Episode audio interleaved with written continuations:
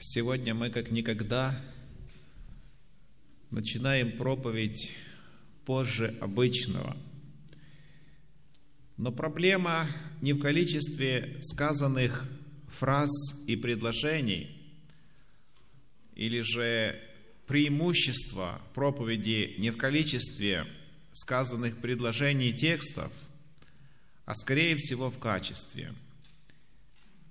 Даем ли мы Господу главное место в служении Ему?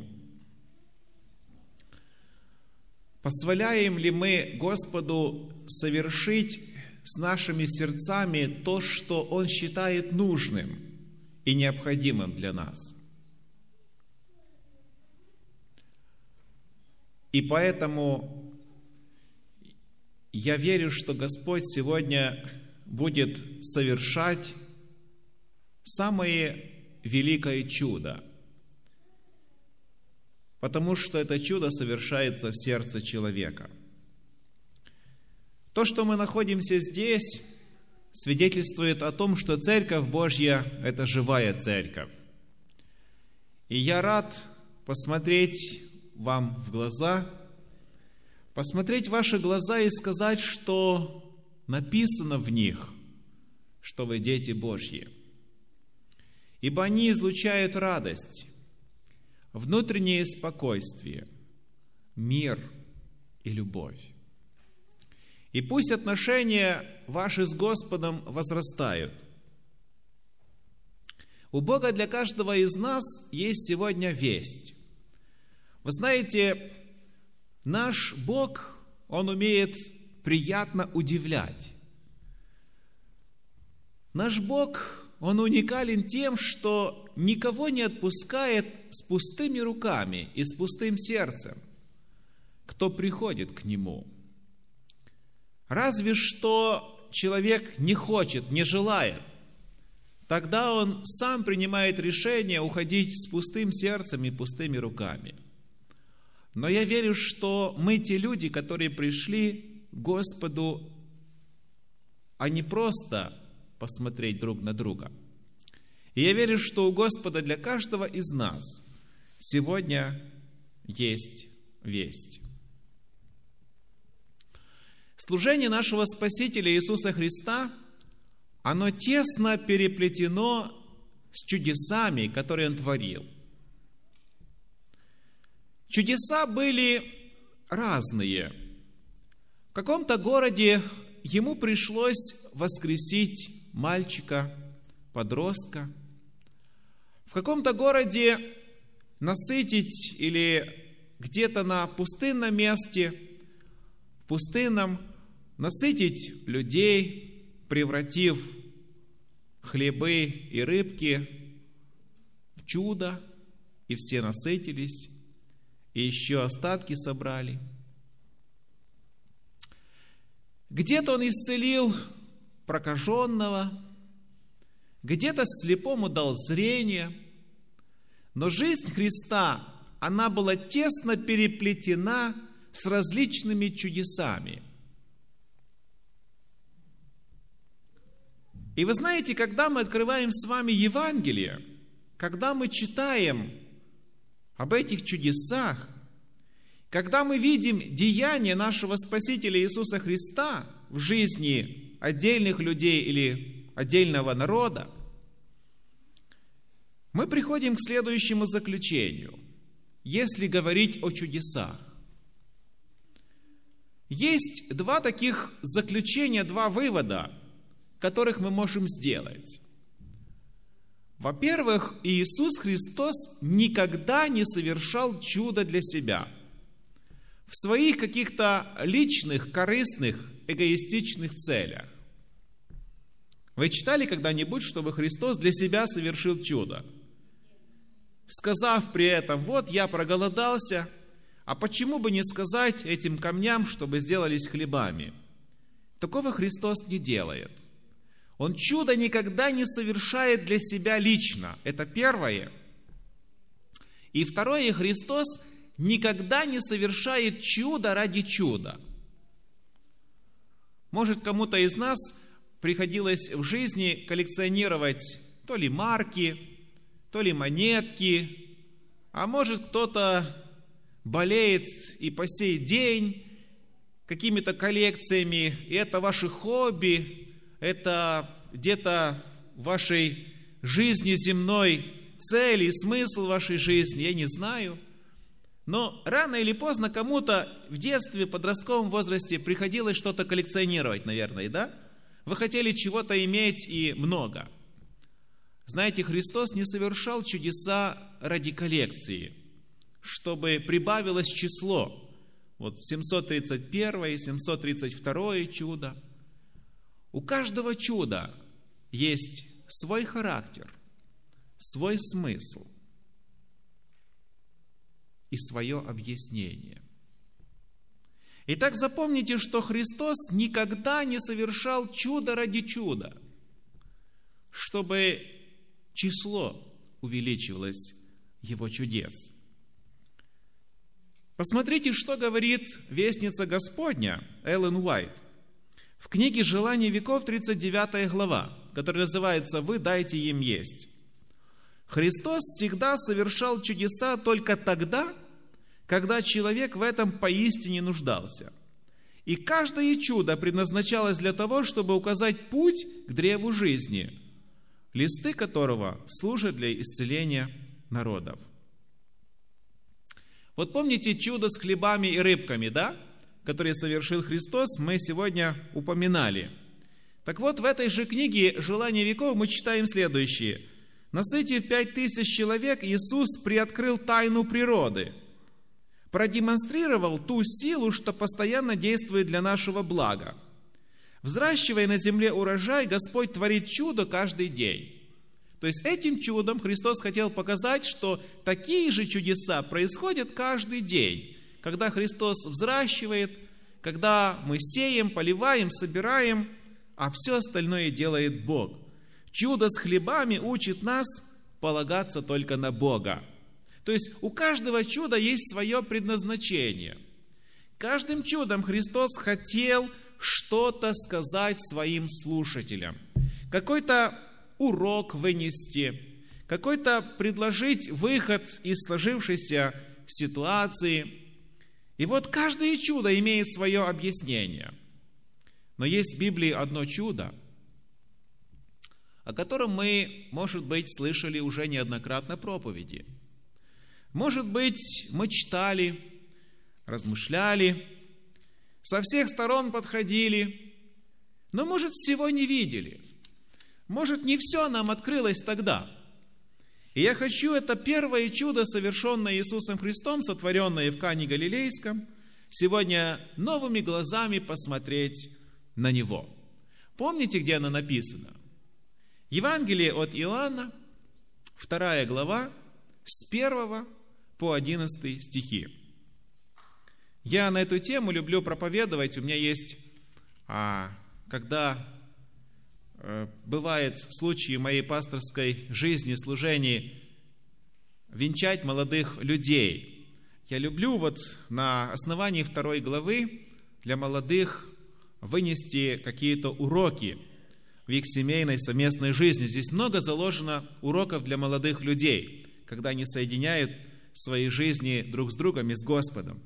Но сегодня мы не на венчании, мы на поклонении Богу, сегодня суббота, и мне хочется, чтобы для каждого из нас Господь сегодня помог вынести какой-то урок.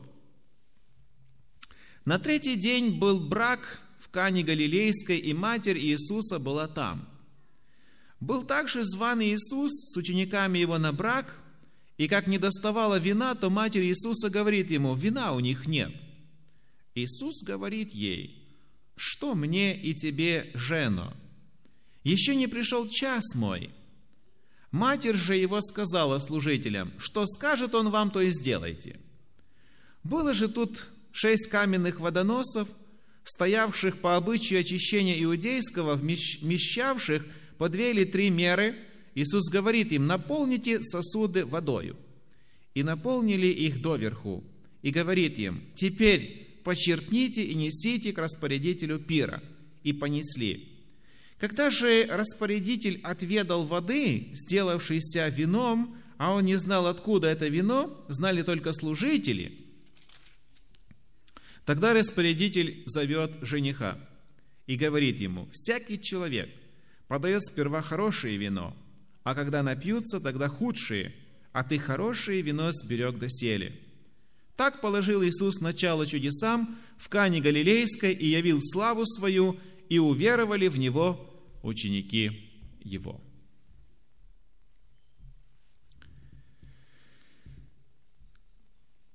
Вот интересует меня вопрос, кому это чудо нужно было? Какой урок Христос хотел преподать и кому хотел преподать, совершив свое первое чудо на свадьбе в Кане Галилейской? Ситуация, где находится Иисус Христос с учениками, который был призван или позван на брачный пир, ситуация немного необычная. Я бы даже сказал, позорная. Пригласить в гости людей, ну, не рассчитать с угощением, а еще для времени и места на Востоке, это действительно ситуация позорная. Когда я был в Израиле, и одна семья из Киева, которые туда в начале девяностых уехали, они возили нас на Мертвое море. И за Мертвым морем сразу видна территория Иордания, где живут арабы. И мне рассказывали, что когда у арабов какой-то там праздник, торжество, свадьба, к ним съезжаются гости. Но не так, как у нас гости съезжаются.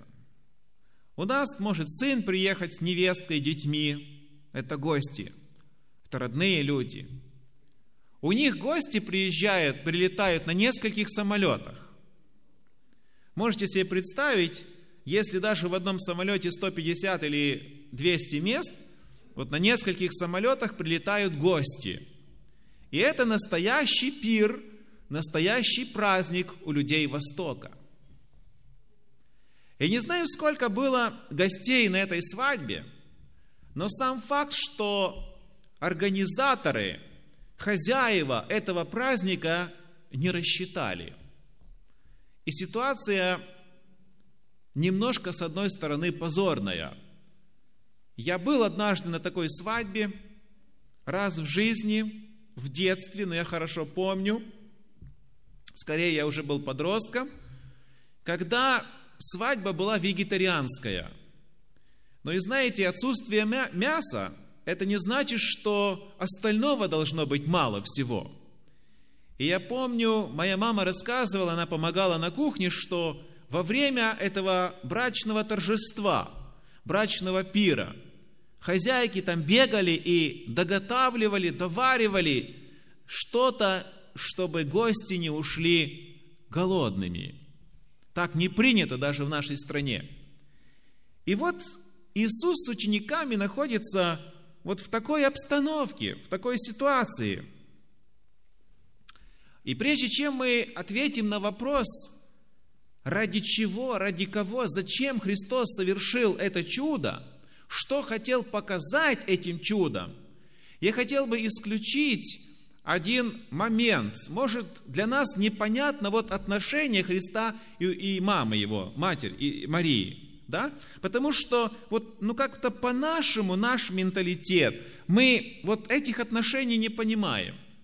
Когда мать говорит, вина у них нет, Иисус говорит ей, что мне и тебе, жену. Знаете, это как бы, ну, на наш язык перевести, а тебе что до того, да? Или что нам до того? Мы гости призваны. Есть люди, которые отвечают и за вино, и за хлеб, и за пряники, и за голубцы. За все отвечают. Есть хозяева мудрые. Что нам до этого? Но вы знаете, русский перевод немножко как бы искажает этот смысл. Но когда я открыл в оригинале и посмотрел значение этого слова, то оно имеет два значения. Первое, жену, да? Обращение. Первое, это обращение к женщине, взрослая, замужняя или незамужняя, вдова, мать. И употребляется вот это слово уважительным обращением. То есть, когда Христос сказал, что тебе и, и мне, жена, да, то это не значит, что Он грубо сказал. На языке оригинала, древнегреческого языка, да, мы видим, что это обращение, уважительное обращение к своей маме в данном случае. То есть, ну, нашим языком, как сказать? Мамочка, мамочка, ну, что нам? Ну, мы гости. И настолько это было с уважением, с любовью, что не было никаких обид. И второе значение – это жена или супруга. Тоже так называли э, жена, то есть свою супругу и, или свою жену. В данном случае у Христа с мамой не было никаких конфликтных ситуаций. Знаете, даже почему? Потому что мама не обиделась. Она говорит, вот пятый стих говорит, сказала служителям, что Он скажет вам, то и сделайте. То есть у мамы и у Христа было все в порядке, у Марии со Христом было все в порядке. Никогда, читая это повествование, не думайте, что Христос грубо обошелся со своей матерью. Он так не мог поступить. У нас даже в голову не приходят даже такие мысли, что Христос грубо мог отнестись к своим родителям. Итак, мы исключили этот момент. А сейчас мы переходим к тому, чтобы вместе с вами, вместе с вами ответить на вопрос: кому, для кого, ради чего в первую очередь Христос совершает это чудо. Но прежде чем ответить на этот вопрос, я задам вам еще один вопрос. У меня уже немножко еврейское мышление, да? Чувствуете? Да? Когда евреи спросили, почему на вопросом отвечаете вопросом? Он говорит, а как бы вы хотели?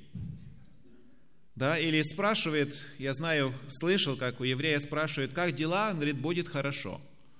Это еврейское такое мышление. И для того, чтобы ответить на вопрос, кому это чудо нужно было в первую очередь, и зачем Христос так поступает, как объяснить Его поступки в этом чуде? У меня возникает для вас вопрос. Скажите мне, пожалуйста, вот читая Новый Завет, читая Библию, как вы думаете, в каких сосудах тогда хранили вино?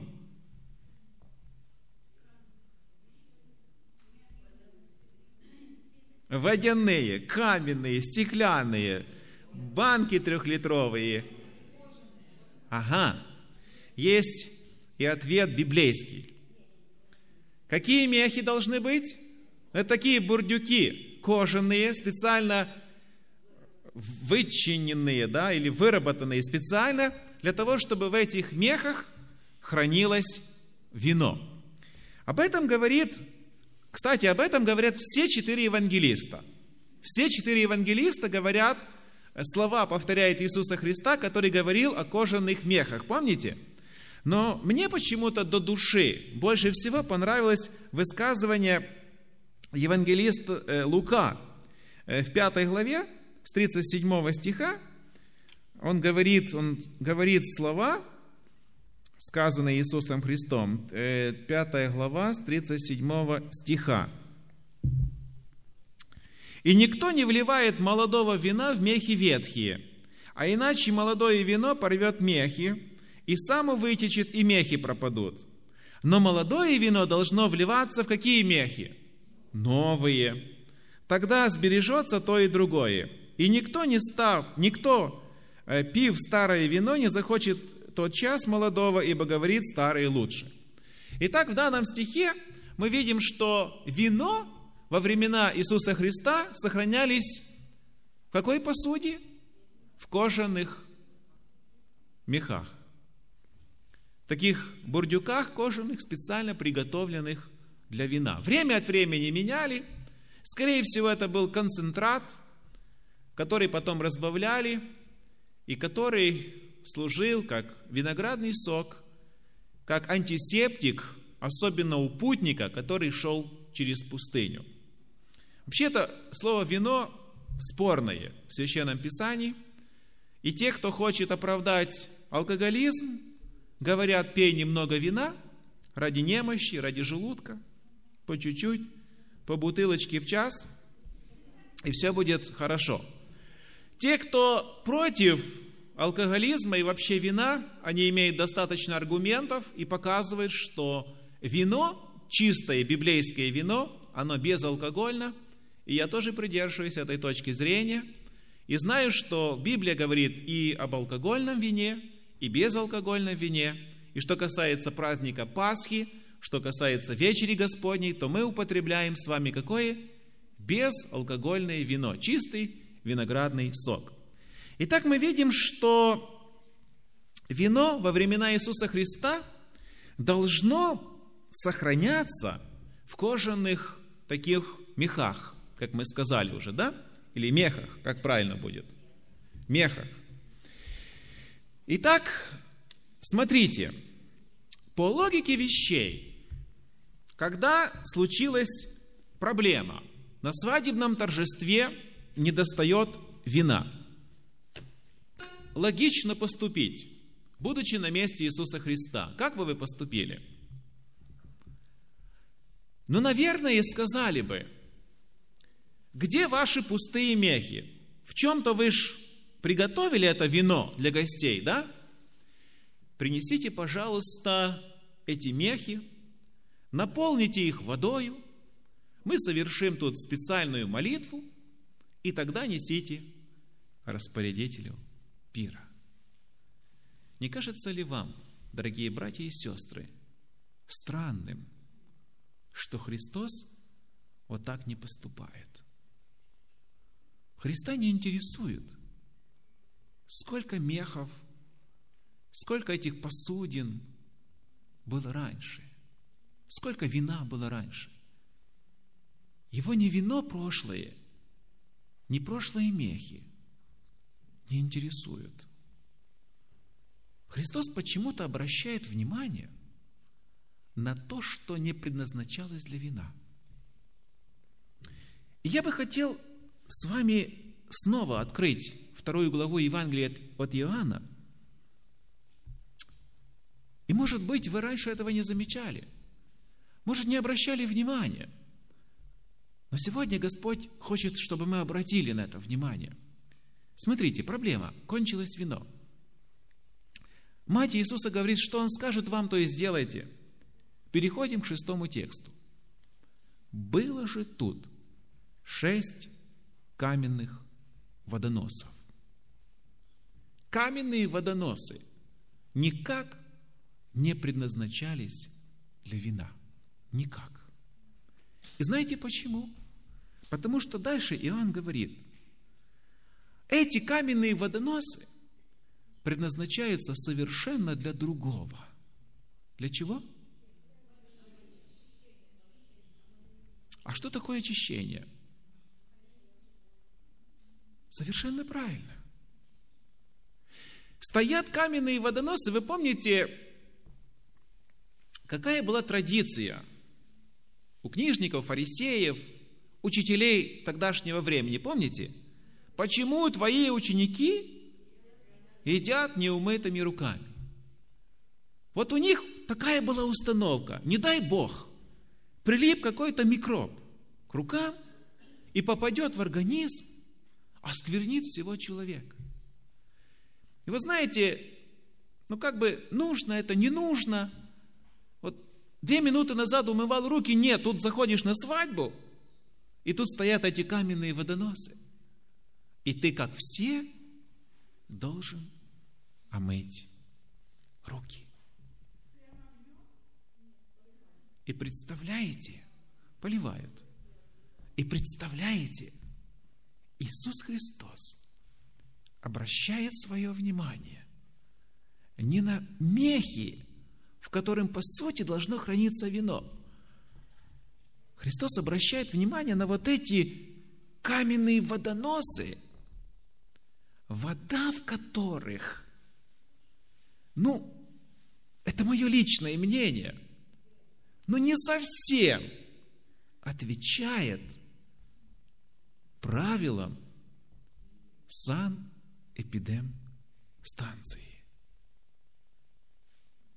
И вот смотрит Христос на эти каменные водоносы и говорит: наполните их водою.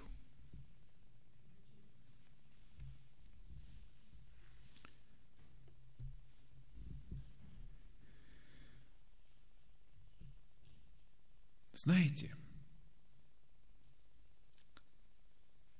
в доме или квартире каждого из нас есть вещи разные. Есть вещи, которым мы определяем более достойное место. Когда-то я одному европейцу подарил картину на память. И он сказал мне: эта картина займет достойное место в моем доме. Но когда я был у него в Германии, не видел я этой картины. Ни на достойном, ни недостойном, но ни на каком месте я ее не увидел. Знаете, есть фотографии у нас, как память. Память о родителях, о детях. И эти фотографии занимают достойное место, видное место. Мы протираем пыль, мы следим, мы бережно относимся к этим местам. Есть в наших домах у большинства из нас и ложки для того, чтобы легко обуть туфли. Специальные такие, да? У кого-то длинные, у кого-то коротенькие. Это в зависимости, у кого гибкость какая. Есть при выходе висят эти ложечки, где-то находятся на таком видном месте. Но я не видел, чтобы кто-либо из нас этим ложечкам определил достойное место в шкафу или рядом с фотографией. Потому, ну, сами понимаете, она нужна раз или два раза в день для того, чтобы обуться. Знаете, если сравнить эти каменные водоносы, ну, ничего страшного, если бы их не было. Но они были. И не самые первое место эти каменные водоносы занимали в доме родителей жениха или невесты. Это умывальник, который служит для того, чтобы умыть человеку руки. И вот Христос на этот умывальник обращает внимание и говорит: наполните эти водоносы водою. Вы не могли бы мне сказать, помочь ответить на вопрос, кого символизировали вот эти водоносы? Вот почему Христос вот на них обратил внимание. Кого символизировали эти водоносы? Вот такие никчемные, вот ненужные, вот такие простые, лишние, может быть, где-то, мешающие, неграмотные. Вот кого? А вы помните, а кем были ученики Христа? Знаете, сегодня мы говорим по-разному. Я бы не рекомендовал так называть людей. Говорим, да, село неотесное, да. Вот так люди в миру говорят: село, да. Я знаю, я знаю. Но вот так говорят. Но приезжают, ну, простые сельские рабочие люди, да, и вот так на них люди говорят. Особенно те, кто коренные, кто здесь родились, выросли. Это не сегодня начали вот так людей делить. Это еще вот тогда так делили. И знаете, вы правильно сказали, потому что Иоанн об этом говорит, просто мы, может, не дочитали. Посмотрите, одиннадцатый стих. «Так положил Иисус начало чудесам в Кане Галилейской и явил славу свою». И смотрите, этот отрывок заканчивается. Чем заканчивается? «И уверовали в Него кто? Жених, невеста, фарисеи, книжники». Кто уверовали? Ученики. Знаете, Христос хотел показать. Показать своим последователям, своим ученикам. Вот, вот вас такими считают. Вот такими ненужными. Вот такими вас считают бестолковыми, безграмотными, неотесанными, рыбаки. Что вы вообще умеете в этом обществе? Что вы можете? Кроме того, как выйти в любую погоду в море, поймать себе рыбки, продать или на что-то поменять, чтобы прокормить свою семью. И вот Христос преподает урок своим ученикам. Вот вас считают каменными водоносами. Вот единственное, что какая польза, кто-то может руки о вас помыть, вытереть или ноги свои вытереть. Но я хочу показать вам, что если эти каменные водоносы попадают в мои руки, когда по моему повелению в эти каменные водоносы наливается вина, то есть чистая вода, то и жених, и невеста, и распорядитель пира диву даются. Откуда это вино? Вы помните, я говорил вам, никогда не забывайте, у Господа ничего не ценнее вас. Ничего. Это так на нас смотрят, знаете, и рукой машут. Это так люди на нас смотрят. Это такую характеристику люди дают. Безграмотные, бестолковые, ни на что не способные. Чего вы в жизни добились? А Христос говорит: нет.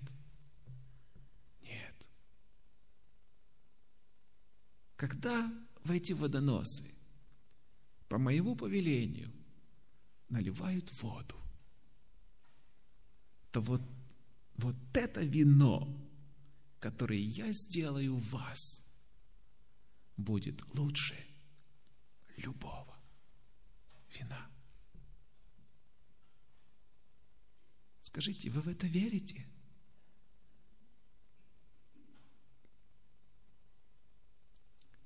А если вы в это верите, то почему в нашей жизни так мало чудес? Знаете, наверное, потому, что мы вот во всемогущество Божие верим, что Бог может это сделать. Но тут вопрос в том, а позволяем ли мы Богу сделать это в наших сердцах? Я вчера был в восьмой общине и говорил такую мысль. Говорю: вы знаете, братья, у нас как-то у христиан получается Мы просим: Господи, излей Духа Святого, Господи, излей Духа Святого, войди в мое сердце. И Господь входит в сердце. И когда входит в сердце, начинает там порядок наводить, начинает ломать, начинает перестраивать. А мы что говорим? Сатана искушает нас. Понимаете? Друзья мои, нам нужно научиться с вами.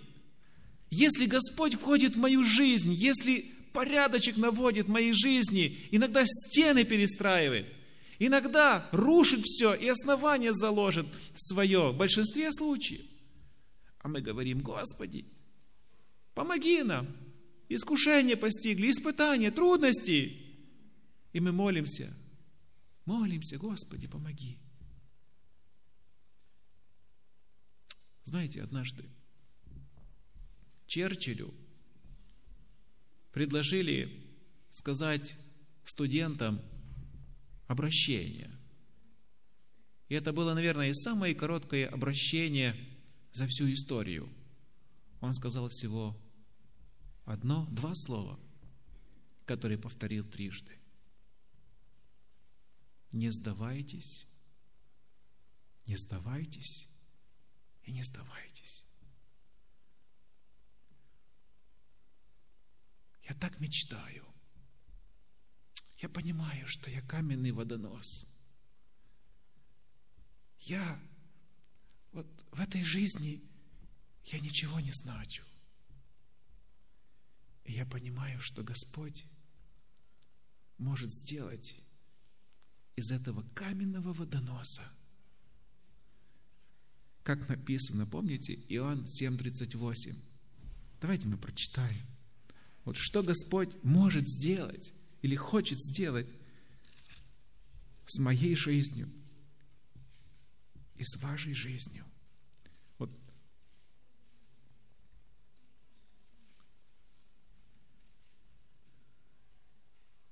Кто верует в меня, у того, как сказано в Писании, что произойдет? Из чрева потекут реки живой воды. Знаете, я говорю пасторам иногда: братья, а может, мы не с того начинаем? А может, мы не то делаем? А может, мы деньги тратим тогда, как нужно позволить Господу поменять мое сердце? Я вам честно скажу, я верю, что у Божьей Церкви есть перспективы. Я верю в рост Церкви, духовный и численный. Но я не верю, что Церковь будет расти без нас, без членов Церкви, потому что у Господа план через меня привести другого. Вы знаете, что вы тоже каменные водоносы.